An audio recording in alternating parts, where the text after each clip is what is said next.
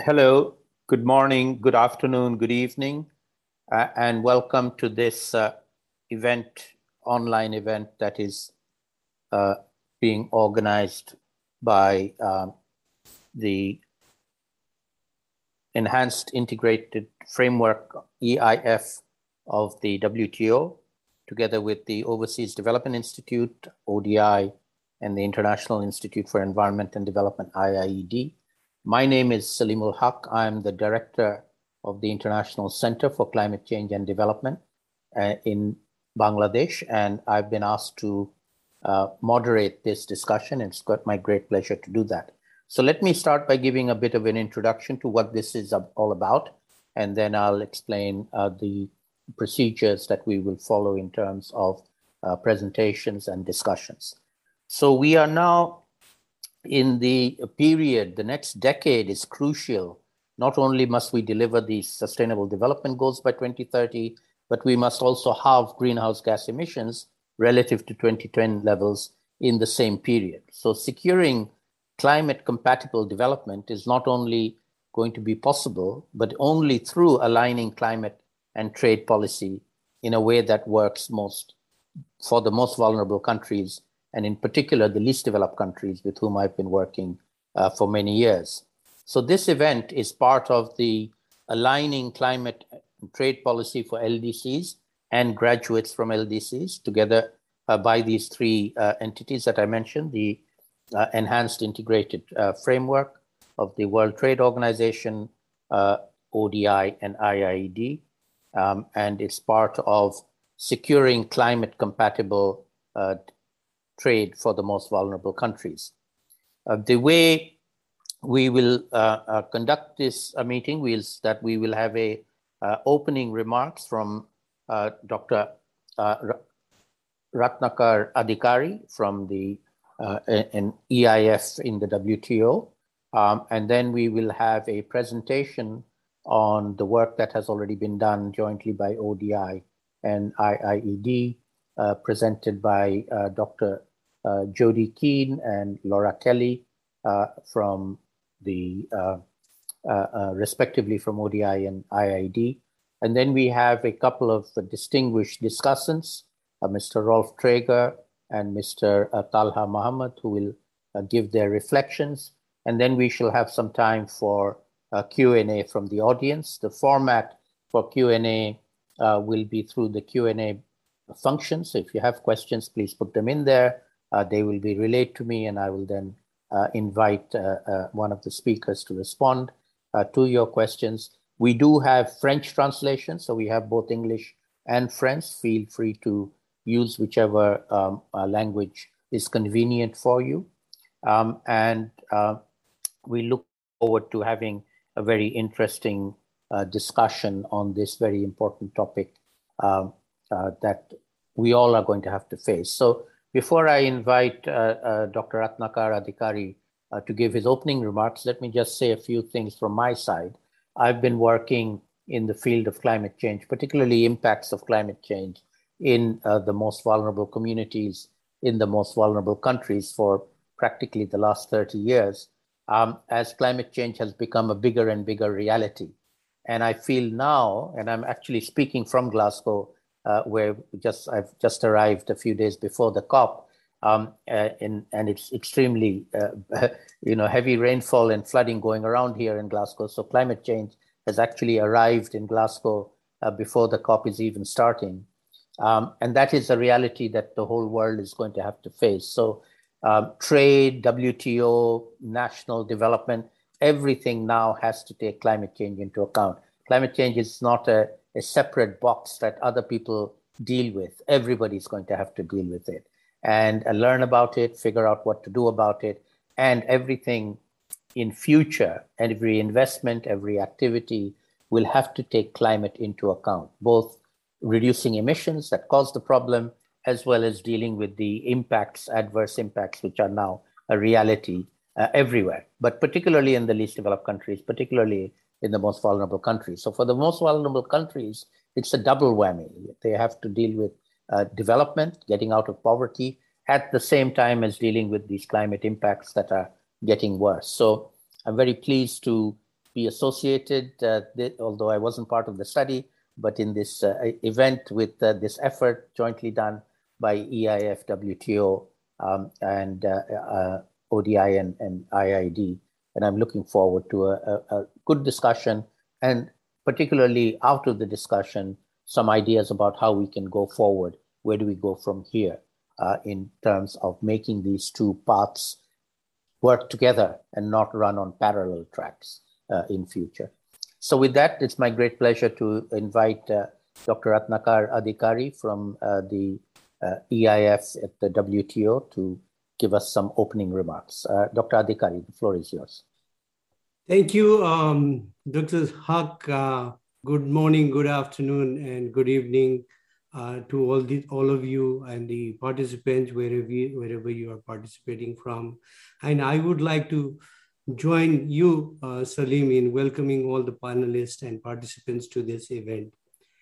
As we all know, the world's least developed countries, LDCs, contribute insignificant amount of carbon into the atmosphere. However, their populations stand to be hit the hardest due to climate change. The LDCs increasingly need to adjust trade and industry towards greener but often complex market access measures.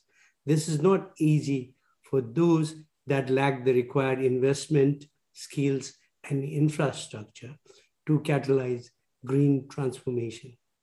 One of the means through which this can be done by building capacity of LDCs, for which Aid for Trade has been making significant contribution. Although there is a significant overlap between Aid for Trade and climate finance to help the LDCs to navigate through these challenges, this potential is yet to be fully harnessed. I would like to make two key points today, focusing on how the LDCs can harness this potential. The first point relates to the power of aid for trade to complement climate finance. Aid for trade is well-established international support mechanism for LDCs. Between 2006 and 2019, aid for trade worth US dollar 400 billion has been dispersed, of which the LDC received close to 30%.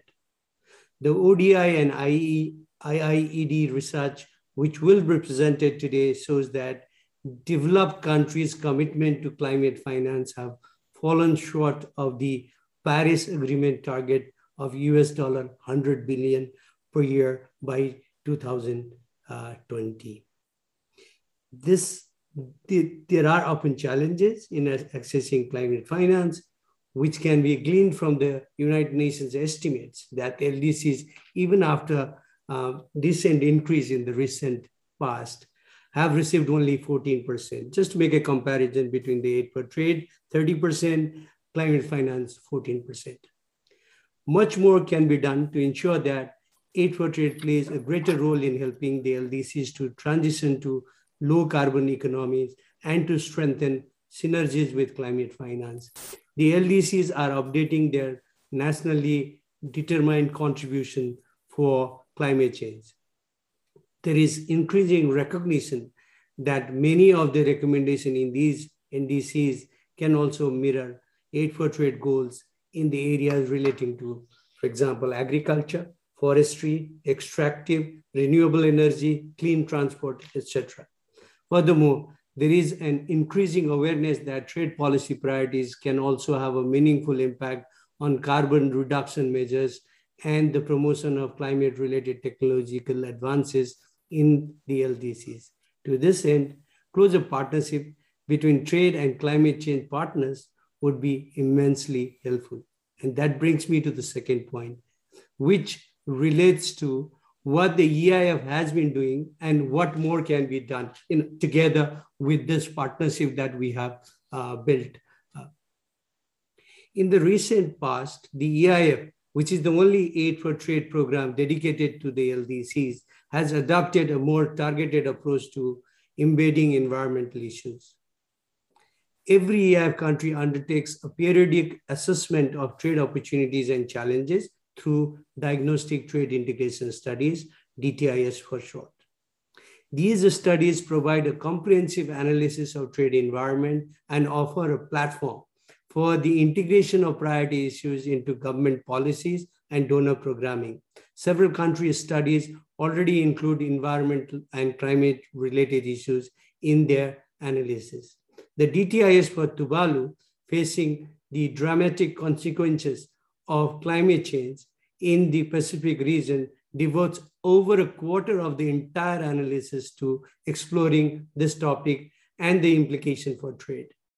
The EIF's new DTIS guidelines now include environment as a cross-cutting issue to be systematically analyzed in all these studies. More recently, stemming from the launch of the Trade and Climate Change Nexus report in September 2021, World Bank and EIF have planned to work together to strengthen the DTIS guidelines, reflecting climate change issues. Similarly, the findings of the analysis conducted by ODI and IIED will immediately inform ongoing and future LDCs DTISs to better tackle the nexus between trade and climate related policies. At the country level, the EIF works with the LDCs to build the resilience of these countries facing direct impact of climate change and the resulting desertification and extreme weather events. We have supported such initiatives in LDCs such as Lesotho, Mali, and Vanuatu, and are now working in Ethiopia and Timor-Leste. The EI provides the LDCs with other support windows such as feasibility studies to explore the technical feasibility and economic viability of climate-related projects that also address LDC's supply side constraints. An example could be exploring the possibility of accessing the viability of installing solar plants at scale in a power deficit LDC such as Bangladesh. The EIF also provides the LDCs with project preparation grant that can be used to develop bankable project, which could help the LDCs to access climate finance. Furthermore, the EIF can also provide catalytic funding to help, for example, to reduce greenhouse gas emissions through trade facilitation projects that help to shorten the waiting time at the border and prevent the waste of perishable agriculture products. Strengthen green, climate smart value chains and facilitate the import of climate friendly technologies. The research to be presented today will certainly show us some pathways towards the opportunities that lies ahead for the LDCs in a green, climate sensitive trading environment. We look forward to learning more to explore how the EIF can move quickly to support this transition. I wish you productive deliberation. Thank you. Thank you very much, Dr. Ratnakar Adhikari, for those excellent remarks. Uh, uh, before I move on and give the floor to the next two speakers, uh, let me just share a couple of thoughts from my side in response to your excellent uh, uh, thoughts. firstly, I'm not a trade expert, so please forgive me if I don't have all the details right. But one of the areas that is of particular interest to me is on sharing knowledge across borders. Uh, and that is actually a trade as well. You know, consulting companies make money out of uh, providing knowledge to companies, uh, to countries. And when it comes to adaptation to climate change in particular, um, there is actually a potential possibility of some LDCs, and in particular my country, Bangladesh, to share our knowledge with other countries. Uh, we don't necessarily need other countries coming up and telling us what to do. We can, in fact, help them. And as I mentioned, I'm here in Scotland right now, which is being flooded by rains. In Bangladesh, we get flooded all the time, and we are well adapted to that, and we can help Scotland and England uh, adapt to the impacts of climate change as well. So it isn't a one way street in terms of rich countries helping poor countries. It is actually a two way street in which poor countries can actually help uh, rich countries adapt to the impacts of climate change, the, which they're not ready to do, by the way. They are not uh, uh, capacitated to do that, as we saw with you know the recent floods in Germany killing 200 German citizens. That doesn't happen in Bangladesh anymore. We don't die from floods. And so that's an area I'd be very interested in exploring uh, with you later. How do we make knowledge uh, exchange south-south and even south to north as part of the larger framing of climate change and trade uh, going forward? So thank you very much, uh, Dr. Adhikari, uh, for those remarks. Uh, let us now move on to our uh, presentations. There are two presenters who are going to present the main report that was done uh, collectively by the two organizations that I mentioned, IIED and ODI. Uh, first, we're going to have Jodie Keane. Dr. Jodie Keane is a senior research fellow at, at the International Economic Development Group of the Overseas Development Institute. And then secondly, we will have Laura Kelly, who is director of the Shaping Sustainable Markets of the International Institute for Environment and Development, IIED. Uh, so over to you, Jodie. Thank you very much, uh, moderator, for the, the kind introduction. And yes, as you mentioned, about halfway through the, the presentation, I'll be swapping over um, with Laura. So I'm just going to share my um, screen with you now. I hope you can all see that.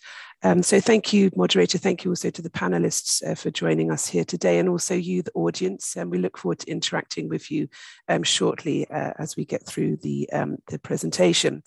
Um, so today I'm just going to, the, the, structure of the presentation really is in four parts. I'm just going to briefly introduce the project, the issues and the process of how we've been engaging with the LDC groups, both in terms of climate and trade.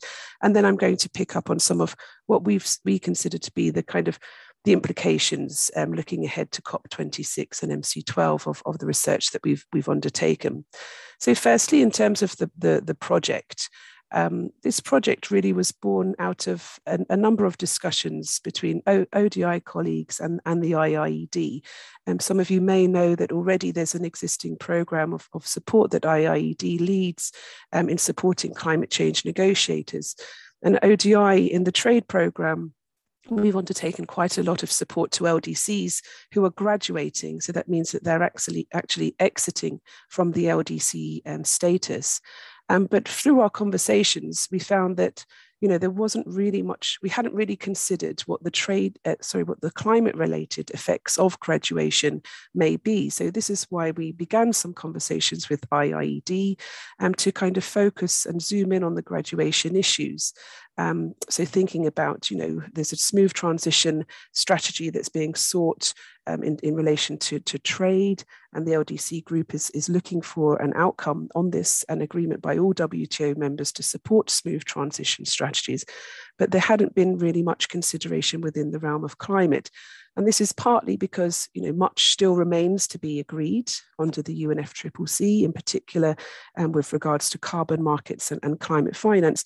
But it's also really symptomatic of the fact, as the moderator uh, mentioned, that trade and climate discussions they're undertaken in kind of parallel lines. They're not really joined up. So the kind of graduation issue is really symptomatic of the need for greater alignment between uh, trade and climate policy um, so we began to kind of map out some of the links between climate change issues and trade discussions. And I've just summarized here on the slide three of the areas that we picked up of in particular issues around carbon markets, technology, and, and finance. Um, so, of course, in relation to carbon markets, there's still so much that's yet to be agreed under the UNFCCC process. But when we look at uh, conversations that are related to carbon markets, but the link isn't always explicitly made, the conversation is really dominated by border carbon uh, adjustment measures. Um, so we, we can see that there's beginning to be some discussion of, of these trade and climate linkages, but it's, it's actually quite limited. So within the um, structured discussions on environmental um, sustainability, it's abbreviated to the TESSD. The, the discussion related to trade and climate is limited to, to border carbon adjustment measures um, at the moment.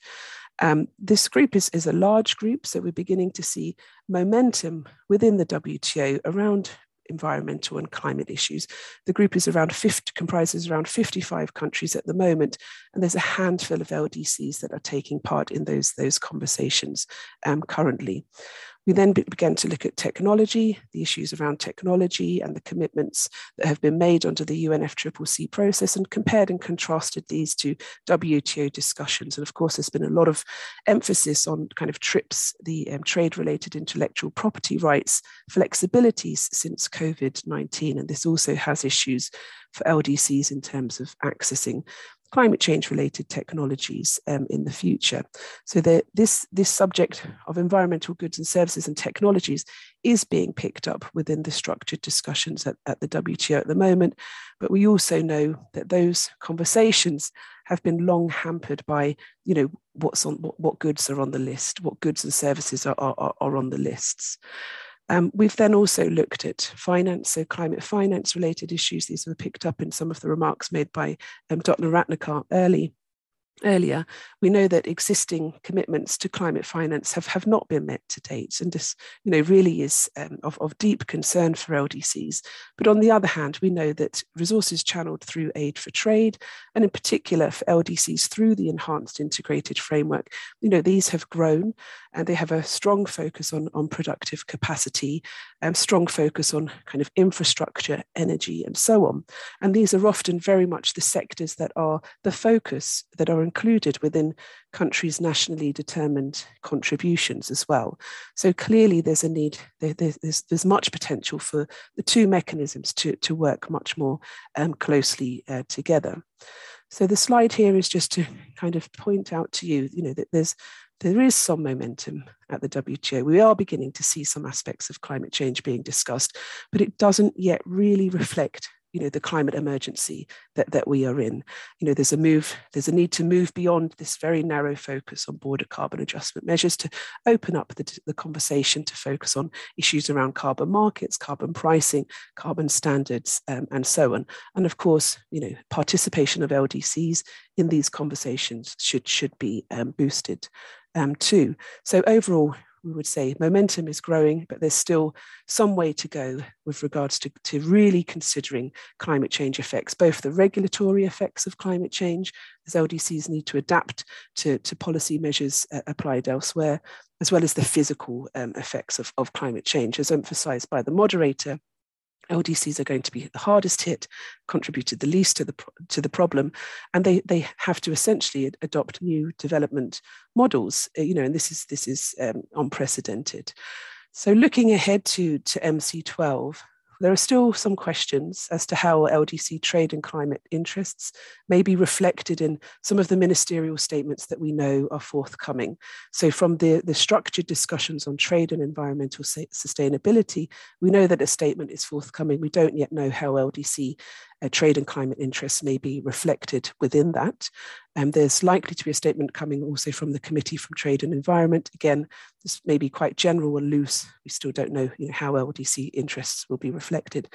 And still, the LDC group is working hard to try and secure across all WTO members support for LDC's smooth transition from LDC status. So essentially, the group is seeking a, 12 year transitional period whereby they can ex they will exit the, the LDC category and this is you know in, in a reflection of their development progress their, their gains in terms of increasing incomes reducing poverty and so on but it's this securing a smooth transition so that they're not affected by the kind of um, adversely affected by the, the kind of quick removal of, of tariff preferences and so on. So it's seeking this kind of 12 year transitional period. Obviously, climate change, you know, the, considering the effects of climate change increases the impetus really to secure that, that smooth transition. Um, but we are yet to see whether all WTO uh, members will agree. Bangladesh has been one of the main proponents of that, that um, proposal. And of course, Bangladesh is also one of the most climate vulnerable um, e- economies uh, in the world. just before I hand over to Laura, I had also mentioned, it was mentioned um, earlier by Dr. Ratnakar, some of the examples of small island states, Kiribati and Tuvalu. These LDCs, they have resisted graduation. Actually, they've, they've hit the, the thresholds for some time, but they have continued to resist graduation because they are concerned about exiting the, the strategy without there being uh, appropriate support measures that, that recognize their environmental, severe, extreme environmental vulnerabilities to, to climate change. So these are the, the kind of main issues looking ahead on the trade side. And I'll now pass over to uh, Laura um, for reflections on the climate side. Laura, over to you.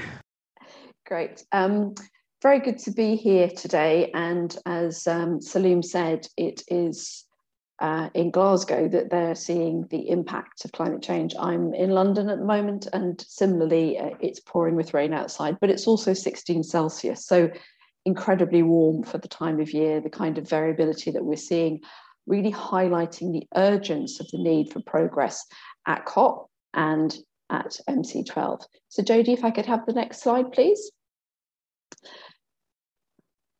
Hopefully the technology is going to work. Great, thank you.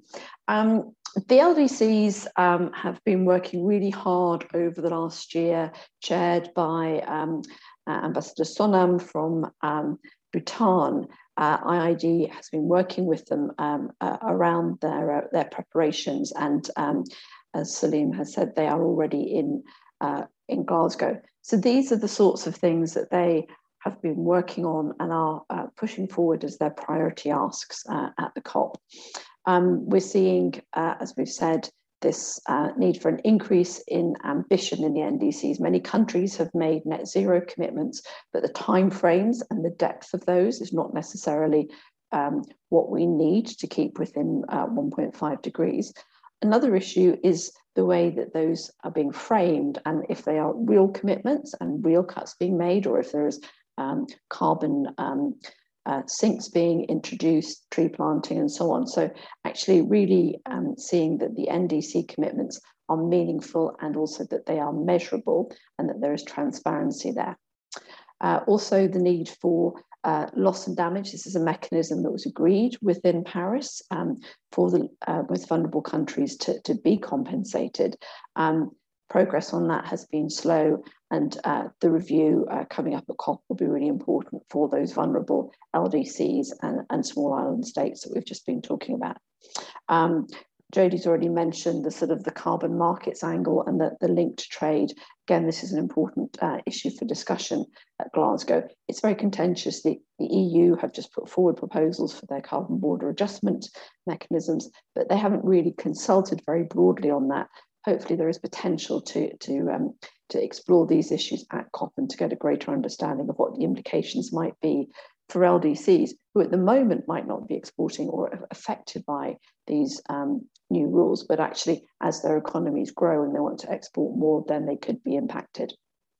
Climate finance, this huge commitment that was made by um, developed countries to provide um, a billion dollars a year by 2020. We know that that's been missed um, this week. Uh, the UK and others have said that it will be met in 2023, but that is just not soon enough. We've also at IIED shown that um, the LDCs face a huge gap in the financing of that 100 billion, and not, not a large amount has, has flowed to them. So they're facing a sort of nearly 100 billion a year financing gap themselves. Um, and then the actual rules, the sort of the rules-based system, sometimes the slightly more boring and prosaic parts of both climate and trade negotiations, that actually the rules are agreed and that there is transparency on reporting, timeframes, and so on. This is a really key issue to build trust in the system. Next slide, please, Jodie. So if we now think about what we've been trying to do in this joint project between um, ODI and IIED funded by the EIF, we focused our approach to build linkages between the um, LDC trade and climate um, communities, but also to build through seminars like this and through our research projects, greater awareness of what the issues actually look like and what you might do to respond to them.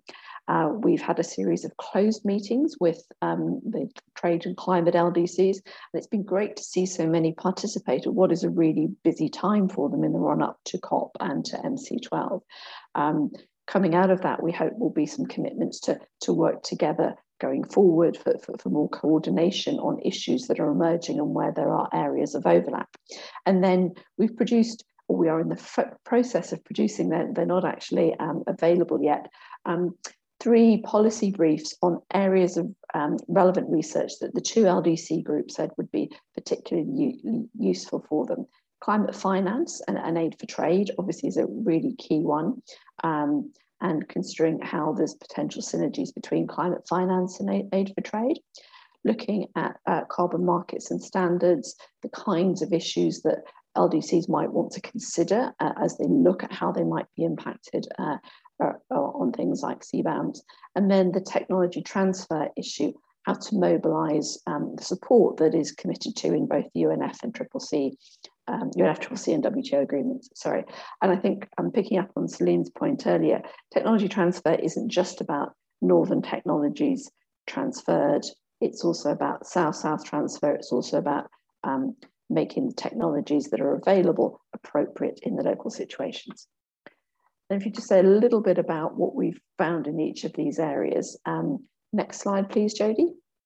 So on the technology transfer one that um, IIED has been leading on, we've actually seen that there is really potential for there to be greater synergies between the UNFCCC and WTO mechanisms. There's a lot of commitments around technical assistance provisions, provisions of finance, looking at how things are transferred in a way that is locally appropriate, building the institutional capacity to absorb technologies. Those are themes that are common between both the trade and the climate technology transfer negotiations. I'm going to hand back to Jodie now to um, give you a quick update on the climate finance, aid for trade, and carbon markets and standards work. Thank, thank you very much, um, Laura. Um, so yes, so within within the briefings that that will be um, publicly available soon, and we've demonstrated that there is scope for aid for trade and climate uh, finance to work more effectively together. It kind of requires both um, a kind of update of, of conceptual frameworks for the NDCs themselves so that, that trade is, is mainstreamed. And then it's kind of considering climate change effects more broadly within aid for trade programming.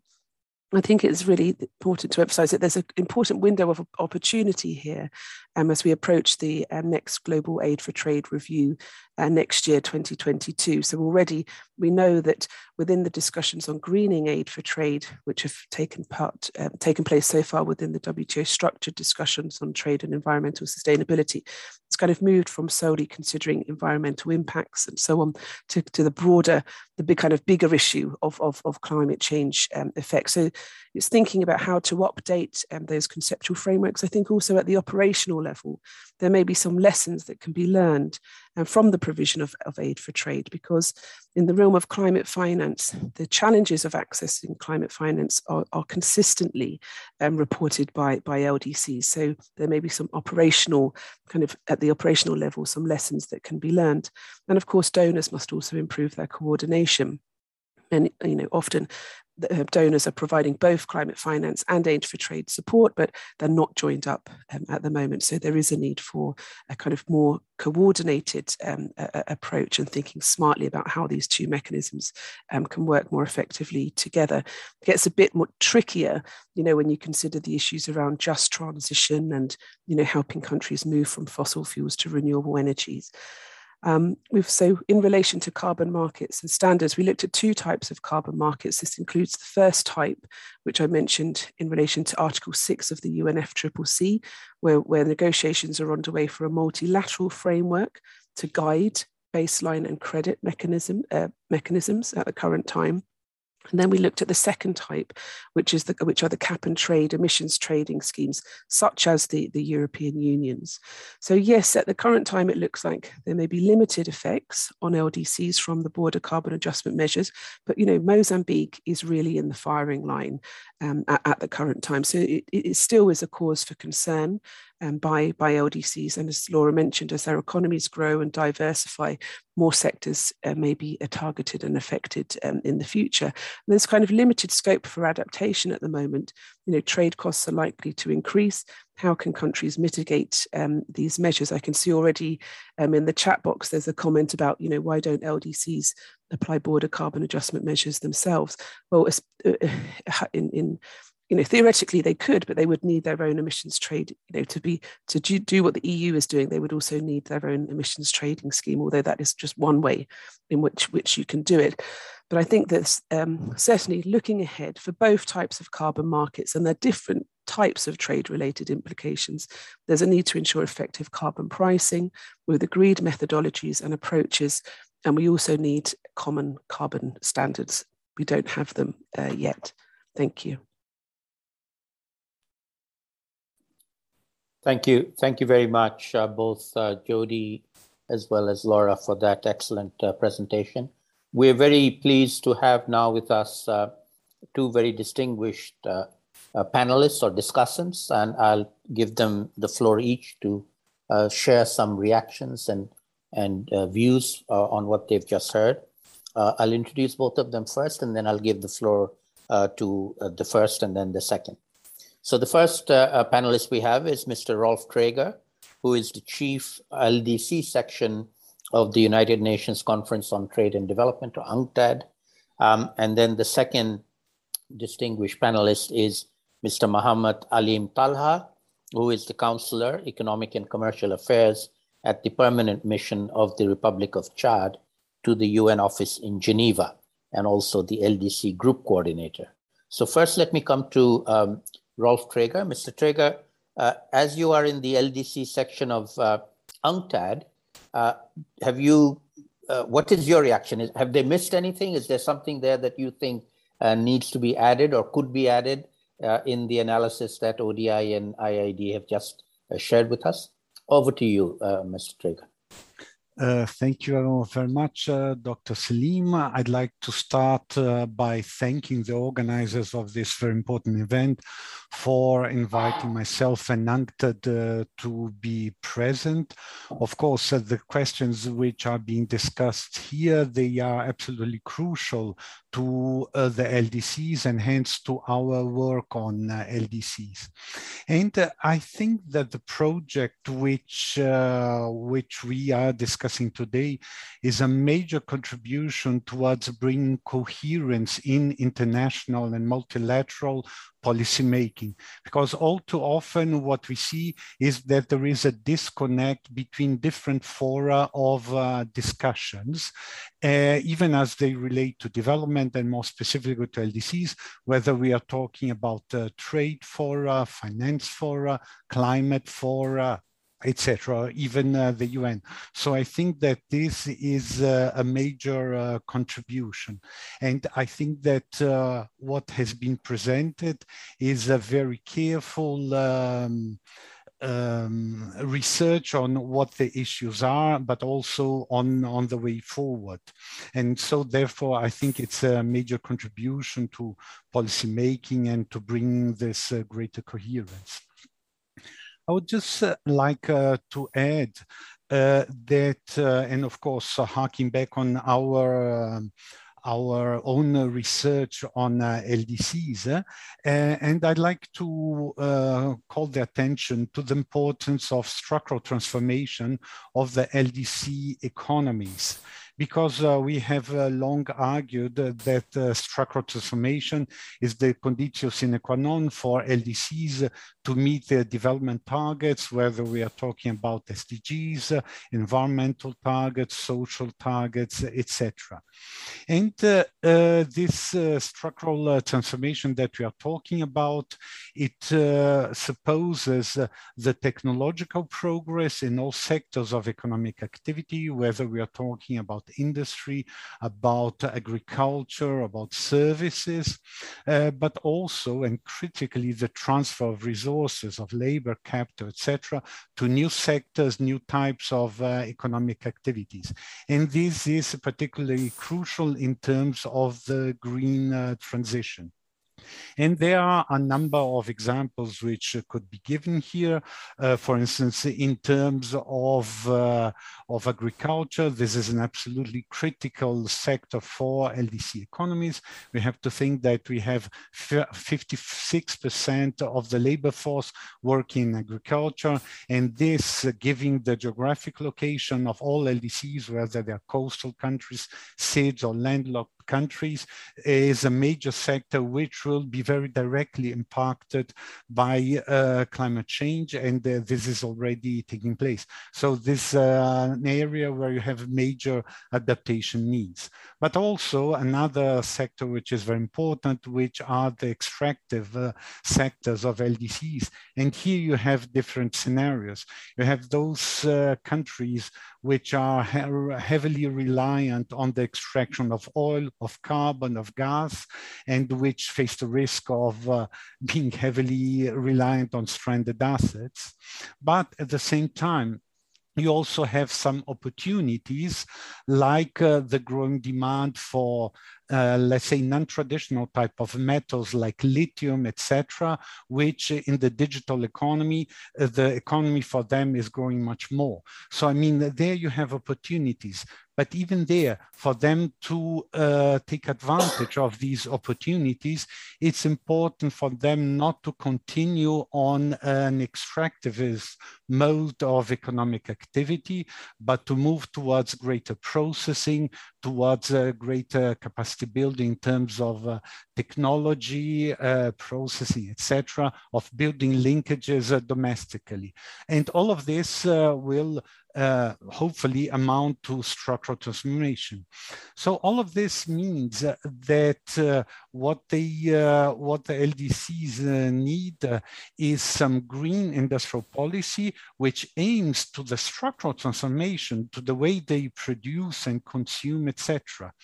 And in order to implement these green industrial policy, they need a much stronger support from the international international community. And of course, in terms of uh, implementing uh, uh, these policies for structural transformation, the trade policies, the climate policies, environmental policies, they have an absolutely crucial uh, role to play, but also the support of the international community is absolutely crucial, particularly in terms of uh, technology and finance, uh, which we have uh, already mentioned here, but also again in terms of the CBAM uh, schemes which are being put in place, it's necessary to think uh, when these schemes are further defined and put in place uh, about the need to insert in them special and differential treatment for LDCs in these schemes. And I'll stop here. Thank you very much.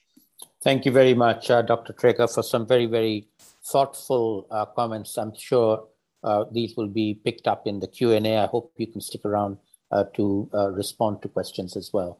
Uh, now let me turn to our second um, panelist, who is, I've already introduced, Mr. Muhammad Ali Talha from Chad. Mr. Talha, please share your thoughts from the LDC country's perspective.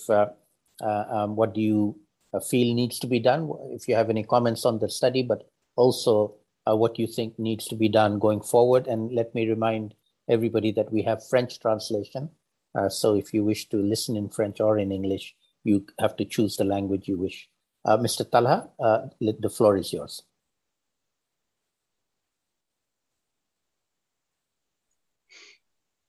Bien, merci beaucoup, uh, Dr. Saleem. Uh, je voudrais tout d'abord Thank you, Dr. Saleem. Uh, first of all, on behalf of uh, the uh, least developed LDCs group, I would wish to thank and congratulate the organizers for this uh, important initiative that has allowed us to discuss and see in what way we can contribute to um, advancing this important issue and seeing how we can align climate and trade uh, for LDCs. Uh, moderator, you mentioned in your introduction an important aspect, an interesting aspect for us, especially regarding sharing of experience and good practices.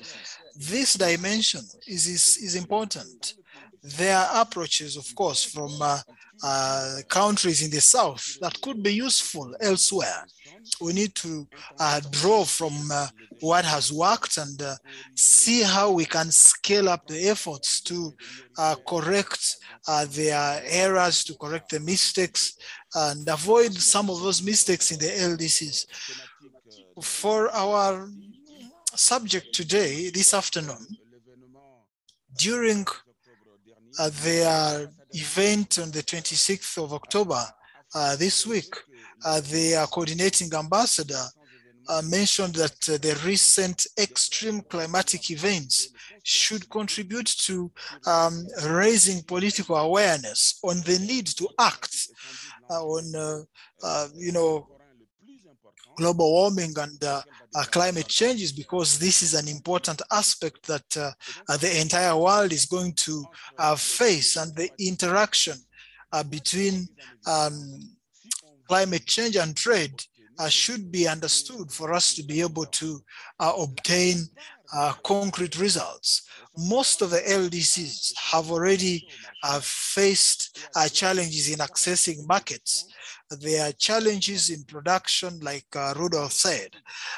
This climate change in terms of physical changes on the productive structures uh, and their regulatory structures uh, influence the market and uh, create new challenges. Of course, opportunities uh, exist and these could be uh, harnessed, but entering new green um, trade, you know, supply chains is important and uh, LDCs would need support to be able to adapt uh, to this new uh, trade uh, environment that is going to be shaped by uh, the main actors uh, and their ambitions, of course. The momentum has been identified at WTO, but this momentum does not reflect uh, the climatic age, uh, emergency that we are facing at the moment. And uh, from the LDC groups uh, that are graduating uh, in the next or will be graduating in the next few years, uh, they need to guarantee strategies, transition strategies based on supportive measures such as preferential uh, trade uh, measures are important, uh, taking into um, uh, you know climate change uh, effects, taking into account climate change effects and developing supportive mechanisms. Today, 26 LDCs are involved in graduation uh, measures, and uh, 19 of those are members of the WTO. Uh, if, of course, you um, look at that compared to the 35 LDCs that we know of, uh, those that are graduating from the LDC category, it would mean that the graduating country loses access uh, to specific uh, supportive mechanisms, especially for trade. Uh, and uh, these measures like uh, preferential tariffs uh, or preferential trade regimes or differentiated trade regimes. And at the time we are facing the COVID pandemic, so re, removing these measures, these preferential measures for these uh, countries, uh, leads these countries uh, to uh, fall into the LDC category after graduating. These risks have been identified, but no uh, formal mechanisms at the WTO have been put in place to uh, make a flexible transition. And the LDCs that have been uh, adversely affected by COVID have not been supported um, at a time when they have also uh, faced climate change effects. So the small secure WTO countries could help in opening up the necessary policy space uh, for these countries to adapt. It has been clearly understood that the LDCs um, face major environmental and economic vulnerabilities. And uh, since we are facing uh, this climatic emergency, the number of uh, uh, LDCs that are affected by the current situation, by the difficult uh, situation, um, are known, and I think it is time to start thinking about the international uh, supportive mechanisms. Uh, there's uh, um, the uh, uh, A4T, uh, you know, aid for trade, and making sure that all these measures are aligned to SDGs and adaptation mechanisms um, for climate change. There's uh, uh, export diversification as an adaptation mechanism that has to be insisted on and we continue to insist upon it because if we do not have that di diversification approach we will not be able to uh, advance in this area of course what remains difficult to get uh, before uh, the climate change uh, the you know the mechanisms that we need to improve in coordination um, especially on issues uh, such as technology uh, transfer uh, for us to be able to support uh, these diversification efforts from the LDCs and be able to reduce our economic and environmental uh, vulnerabilities. Uh, well, uh, these are my first thoughts concerning the approaches and the aspects that the LDCs have been working on, especially regarding the linkages between climate change and trade. Thank you, moderator. Thank you very much, uh, Mr. Talha. Uh, merci beaucoup, Mr. Talha. Uh, so let me um, now, in the interest of time, and I see that we have quite a few good questions in the Q&A box, uh, um, move to the Q&A section, and I'll invite um, all our speakers and panelists, Rolf, uh, Jodie, uh, Laura, and Monsieur Talha, to stay with us, and, and feel free to uh, jump in with comments and views if you wish. I might direct questions to each of you, but you're all e e uh, at liberty to uh, chip in if you wanted to do that as well. So I'm going to start with one uh, uh, uh, first question that comes from Kare Johad. I hope I'm pr pronouncing that right, which is to you, Jodie. He says, or she says, in your view, what needs to be done to better engage LDCs in WTO TESSD. I'm afraid I don't know what that acronym refers to. I, I assume you do. Uh, so far, they have been somewhat absent in discussion on, for example, EGA and a fossil fuel subsidy reform statement. Uh, Jodie, do you want to take that? Yes, thank you very much. Yes, it's a, a very important question. I'm I'm quite pleased to say that um, there does appear to see to be some progress. Um, and so I was uh, informed by that the EIF um, and uh, the WTO Secretariat that there are efforts to um, ensure that this the structured discussion, so the TESSD is the Trade and Environmental Sustainability Structured Discussions. So it's the, the large group around 55 countries at the moment that are taking part in those discussions. There are efforts um, to bring in um, the LDC um, perspective, and I do believe that that will be taking this this will be taking place actually within the next few weeks um, ahead of, of, of MC12. So that is a really, really positive um, development. I think it always comes down to, you know, capacity, addressing capacity constraints, um, and also, you know, providing support in terms of analytical work as well, so that LDCs who don't have the capacity to undertake that analytical work themselves can see that, you know, there may be benefits to um, joining those discussions. So I think it's that that kind of sensitizing um, and providing that, um, addressing those uh, capacity constraints. Obviously, um, the EIF has helped to, uh, through this kind of catalytic um, project um, that the EIF supported, we've been able to make some headway. But I do hope, you know, that the this the work stream that we've we've begun to develop can be continued um, in, in, the future. I, I really do. Um, I don't know, Laura, if you had any other um, thoughts on that also. Laura, okay. So let uh, thank you very much uh, for that, Jodie. Let me move on to a second question, which is um, from Simon Maxwell, who's had actually quite a few questions, but I'm going to pick one uh, to start us off with. And perhaps, uh, Laura, I might ask you to uh, be the first respondent and others if they wish to. Uh, the question is Does the panel have a view on how LDCs should approach trade impact issues of carbon emissions from aviation and shipping?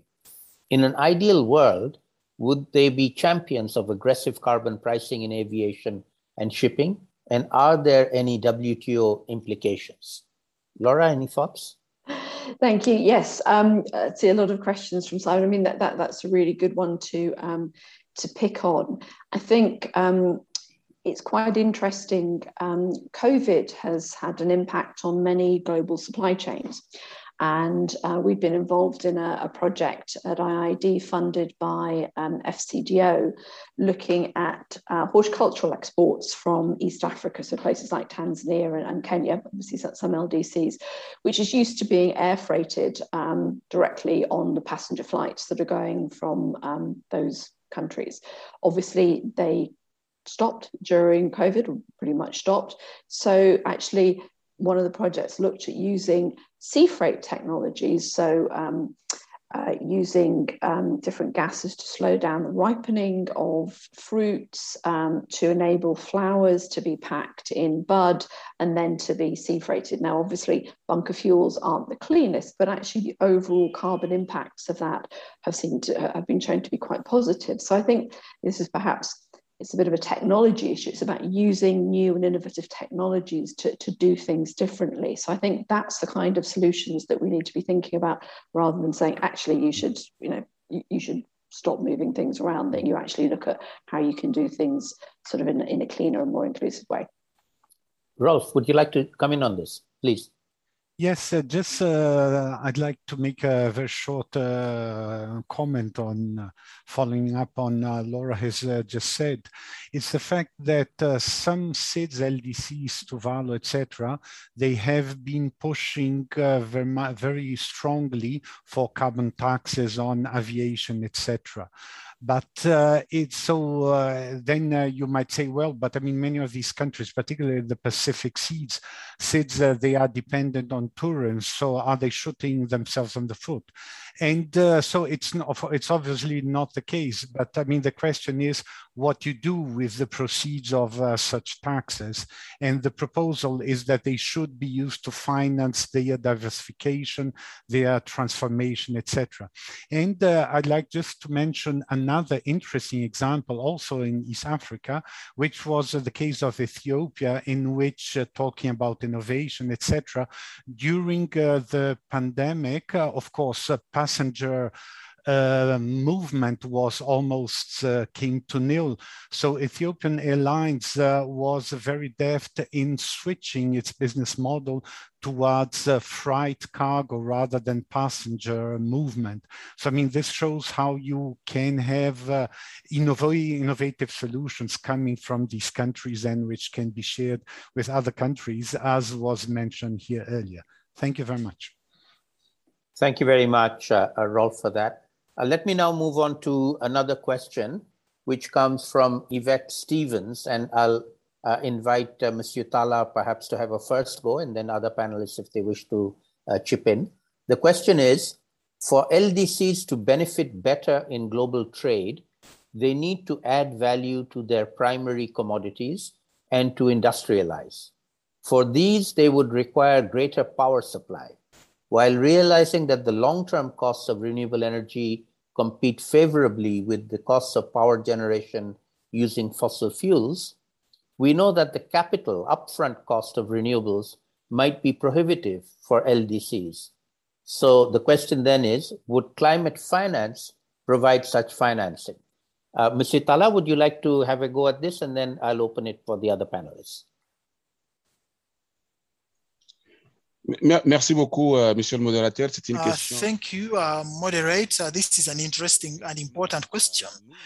Certainly, we need financing uh, to implement uh, the projects. Uh, you mentioned the energy issue. It is important because, you know, if we do not have access to energy, we cannot develop, we cannot um, implement um, major development projects without energy. These are important issues that uh, uh, we have been raising in the multilateral uh, discussion fora, um, especially the discussions that uh, uh, we have already had have raised uh, awareness about this important issue and we hope we are going to get the necessary financing for us to be able to uh, implement the different uh, projects uh, from the LDCs. I would wish to add, you know, you usually think that, you know, in the past, um, LDCs thought uh, that uh, environment issues are not important issues for the WTO. We see today that this is an important cross-cutting issue. You cannot say that agriculture is a priority if you are not um, taking into account uh, the consequences of climate change. You have floods that destroy gardens. You have floods that destroy farms. So agriculture is a priority, but you cannot consider agriculture without associating it to climate change.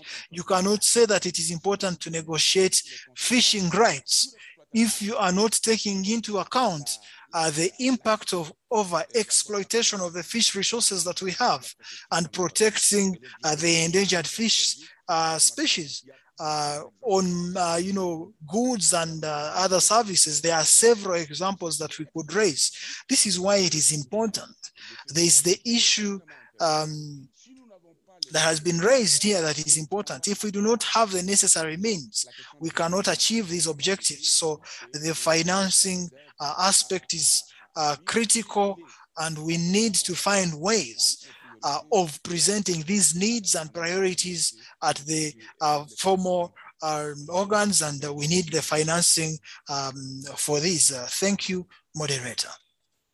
Thank you very much, Mr. Talha. Uh, any other comments from any of the other um, panelists? Jodie, please go ahead, and then uh, Rolf, if you wish to. Yes, so I, I, think this is the kind of the, this is the, the, really the question really gets to the heart of the problem with regards to climate finance, and this is precisely why we we need you know agreement on Article Six as well. So it, this would help to secure the future of the sustainable development mechanism, which is precisely the sort of mechanism that would enable countries, developing countries, to to make those those decisions. So real, so investing in projects that can um, provide emissions reductions essentially. So you're, you're not going for a fossil fuel strategy, you're going for a clean renewable energy strategy. And this the sustainable development mechanism in theory should should help leverage the climate finance to assist in making those sorts of decisions. So that's why you know these discussions at COP26 are, are really really so important. Um, just briefly looking at um, the uh, kind of alignment between African recovery strategies and the um, Green Recovery Action Plan for Africa. And we can see that um, renewable energy you know, there's there really is a, a, need for a lot more work on renewable energy to ensure greater alignment between recovery strategies and this um, Green Recovery Action Plan for Africa, which also includes um, within it a, a, specific pillar on on climate finance. Um, also, so absolutely key. It really is a, a very um, good question. Thank you very much, Rolf. Did you want to come in? Yes, uh, very shortly concerning this uh, issue on uh, energy availability, access to energy and industrialization. I mean, we uh, dedicated the LDC report 2017 exactly to energy issues. And there, what we saw is that still uh, you have almost 60% of uh, energy supply on average in LDCs comes from traditional biomass. So that's a lot of work uh, to do towards renewable energy, etc., etc. So the the, investment requirements are normal. So how do you justify them? Well, the only way to, to make, in a sense, ends meet is to put energy policy together with policies for structural transformation. Mm. Because the whole point uh, is to have some sort of some form of industrialization and diversification, which generates a mass of companies, of commercial users of energy, which have a higher capacity to pay for modern energy, which then can allow also uh, some sort of subsidization uh, of energy for the poor population. But for this, you need to have the, uh, the transformational policies in place, which uh, bring in place new forms of activity, new sectors of activity. Thank you. Thank you very much, um, uh, Rolf. Uh, we are coming towards the end of our uh, time, but let me take another question. In fact, this is for you, Rolf, as well. It's from Simon Maxwell, who asks, uh, good or makes a comment and then asks a question. He says, Good points about a green industrial revolution in LDCs. Would you also want to see protection of domestic industries to make that possible? And would such policies be WTO compatible? Rolf, tricky question. Yeah, well, okay, it's definitely a, a, very tricky question. Well, the point is that uh, uh, the, the issue of uh, doing infant industry protection, etc., or uh, whatever form of protection for industrialization is not a black or white uh, uh, issue. It's not either you do it or you don't. There are all sorts of different mechanisms through which you can do this. And so uh, something that we have uh, been uh, pushing for is a strong emphasis not just in domestic markets, but in regional markets. So you have some new initiatives like the AFCFTA, etc., which do provide scope for the development of transformative projects in terms of infrastructure, in terms of industrialization, with the aim of uh, serving uh, regional markets, particularly in uh, through the transformation of raw materials, of uh, agricultural raw materials, metals, etc., etc. So uh, I think that probably some light form of, uh, of uh, protectionism applied very smartly on a temporary basis. Probably this will be required. I mean, of course, it has to be compatible with international trade commitments, WTO, etc. But uh, uh, it's very important that it's applied in, uh, in a smart way and with the famous reciprocal requirements of industrial policy, etc., etc. Thank you.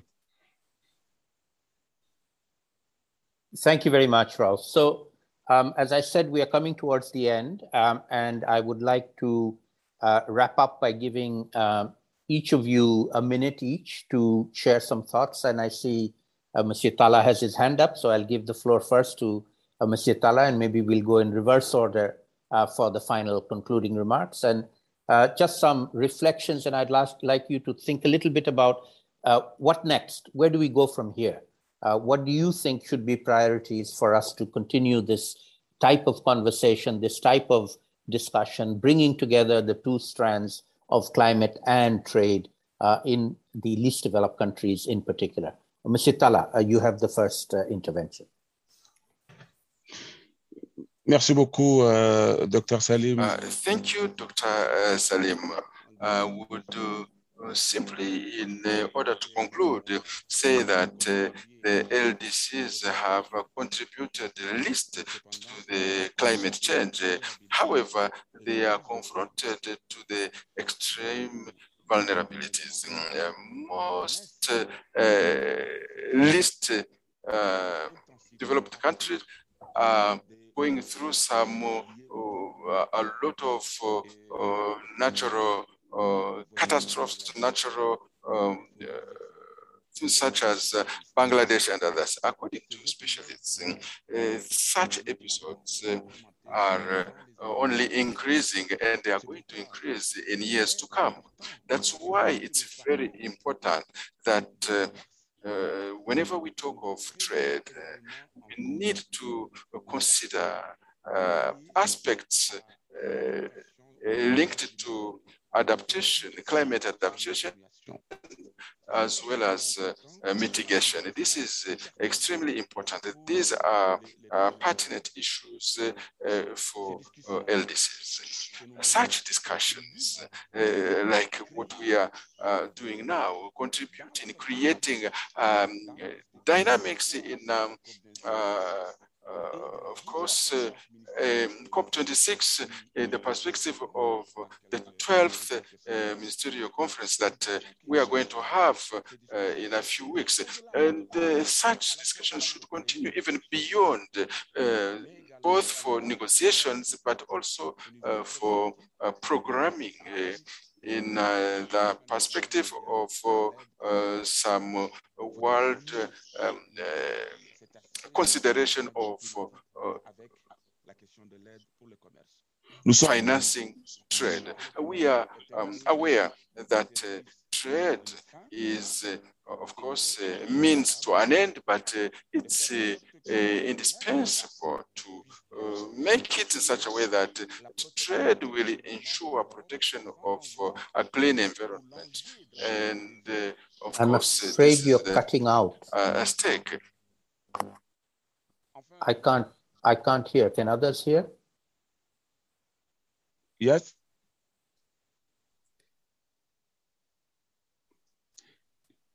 Je termine simplement. Euh, je ne sais pas si vous So- m'entendez.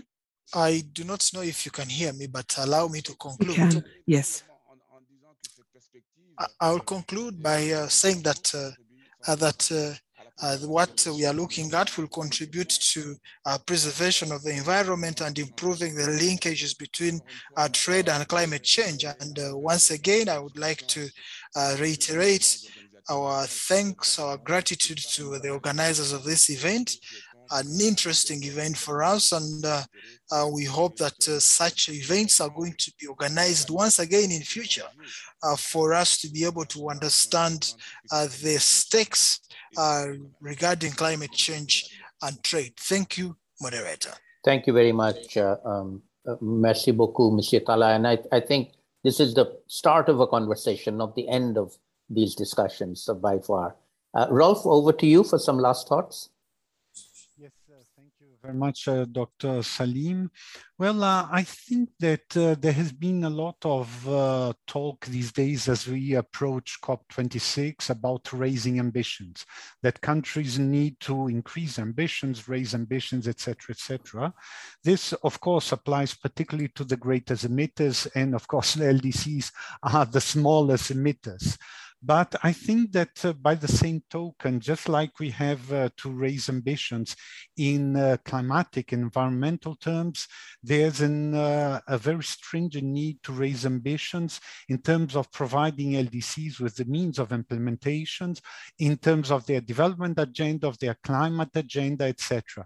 And here again, I'd like to, uh, to plead again, again for raising ambitions in terms of finance, which is made um, available to LDCs climate finance, but also other uh, forms of uh, finance, ODA and otherwise, but also in terms of uh, technology transfer. I mean, the technology transfer, in a sense, it's all over the place. It's in the UNFCCC, it's in the TRIPS agreement, etc. It will uh, pop up in the new plan of action of LDCs, but I mean, unfortunately, very little actual action has been taken there. And I agree with what has been uh, uh, said here that it has to go in all directions, north, south, south, south, also south, north. But I mean, uh, there, there are international commission uh, commitments for north, south transfer. There are different ways in which this can be done. And uh, there much more positive action has to be taken uh, in, in this direction. Thank you. And uh, I finish my remarks here by thanking the organizers once again. Thank you. Thank you very much, Rolf. And thank you for taking the time to be with us and share your thoughts. Uh, I'll give a minute each to Laura and Jodie to give us some thoughts on what next. Laura? Thank, thank you, Saleem, and I'll be very brief. Um, yes, thank you also to Rolf for spending time and joining us and for uh. Talha giving us the LDC perspective. I think the LDCs have shown real leadership in engaging with this process and starting to look at how the linkages could be made. So I would simply say that we, as the LDC partners, be it uh, research organizations like IIED and ODI, international institutions such as UNCTAD, donors, um, the World Bank, uh, financial institutions, that we should look to see how we can support this going forward, both through the financial kinds of commitments that we've talked about and also through the policy dialogues. So, as you say, hopefully this is the start of the conversation. Thank you. Jodie, some last words? Yes, thank you. So I would say to everyone, stay tuned because next week um, we will be screening our high level um, event, a high level event with opening remarks from um, the WTO DG. And within those remarks, you will really see, you know, her great commitment um, to ensuring that the LDC's voice is heard on in relation to trade and climate. So in that respect, given the new leadership, there is um, room for optimism, you know, that we can move bef- between simply kind of observing the UNFCCC, observing the WTO, and ob- mm. towards, you know, a more integrated and coordinated approach that's more in line with the SDGs, SDG goal M17. And of course, the next COP will be in Africa, mm-hmm. which is where most LDCs are, are located. Thank you. Excellent. Thank you very much. So it remains for me to just uh, uh, wrap up. I'm going to share a few thoughts of my own on what I've heard and what I think we might be able to do together going forward. Uh, and then I will thank everybody and, and close uh, the meeting.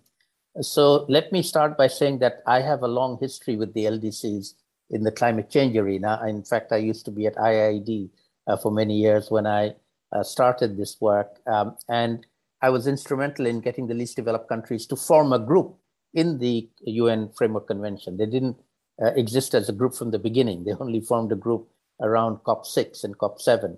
Uh, and ever since then, I have been uh, assisting and advising them in the climate change arena. But again, as I said, we are very siloed. We just do climate change. We don't do trade. We don't know anything about trade.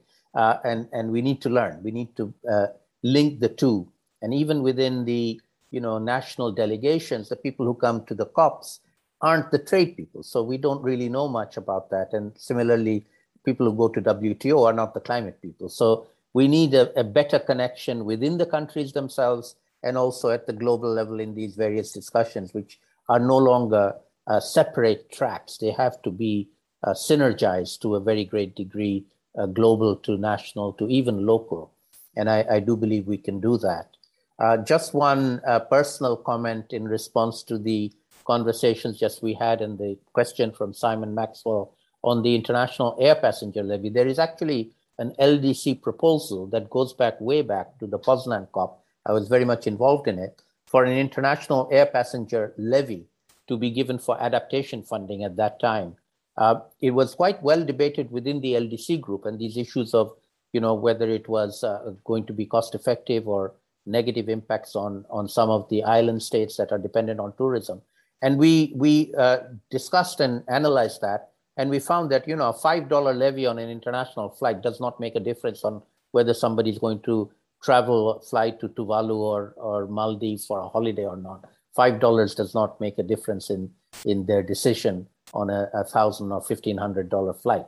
Um, on the other hand, we also agreed in the LDC group that this should not be exclusively just for rich countries. All countries, including LDCs, if they can afford to fly on an international flight, let's say between Nairobi and Kampala, they can afford the $5 extra to provide into this adaptation fund. So it was a well thought out proposal. It never made much headway in the COP itself. Uh, other countries were not very happy. It never uh, got uh, moved forward but it never died either. You know, the proposal is still on the table. It's the least developed country proposal for an international air passenger levy uh, for adaptation at that time. In fact, there's talk now reviving it, not just for adaptation, but for loss and damage, which is now a reality. And air passengers are polluters who are causing loss and damage. And therefore, it would be an application of the polluter pay principle if we want, were to take it forward and get it adopted. So, something food for thought for uh, the researchers in this group uh, to think about if you think it might be worth uh, reviving or having another look at it. Uh, I'd be very interested in exploring that myself as well. Uh, so it remains for me to thank uh, all the speakers who are with us here today. Thank you very much for giving your time. All the audience and the questioners for the questions, and to EIF for funding this work, and ODI and IIED for doing an excellent study. And, and the results of the study, I understand, will be available on the website, uh, where which has been put up in the uh, the Q&A chat box for everybody to access later on. So with that, let me conclude and thank everybody for being with us here today. Thank you very much and wishing you a good rest of the day and coming two weeks. And particularly for anybody coming to Glasgow, please look me up. We can have a cup of coffee together. Thank you. Bye bye. Thank you. Bye bye. Thank you, Saleem. Bye bye, everyone.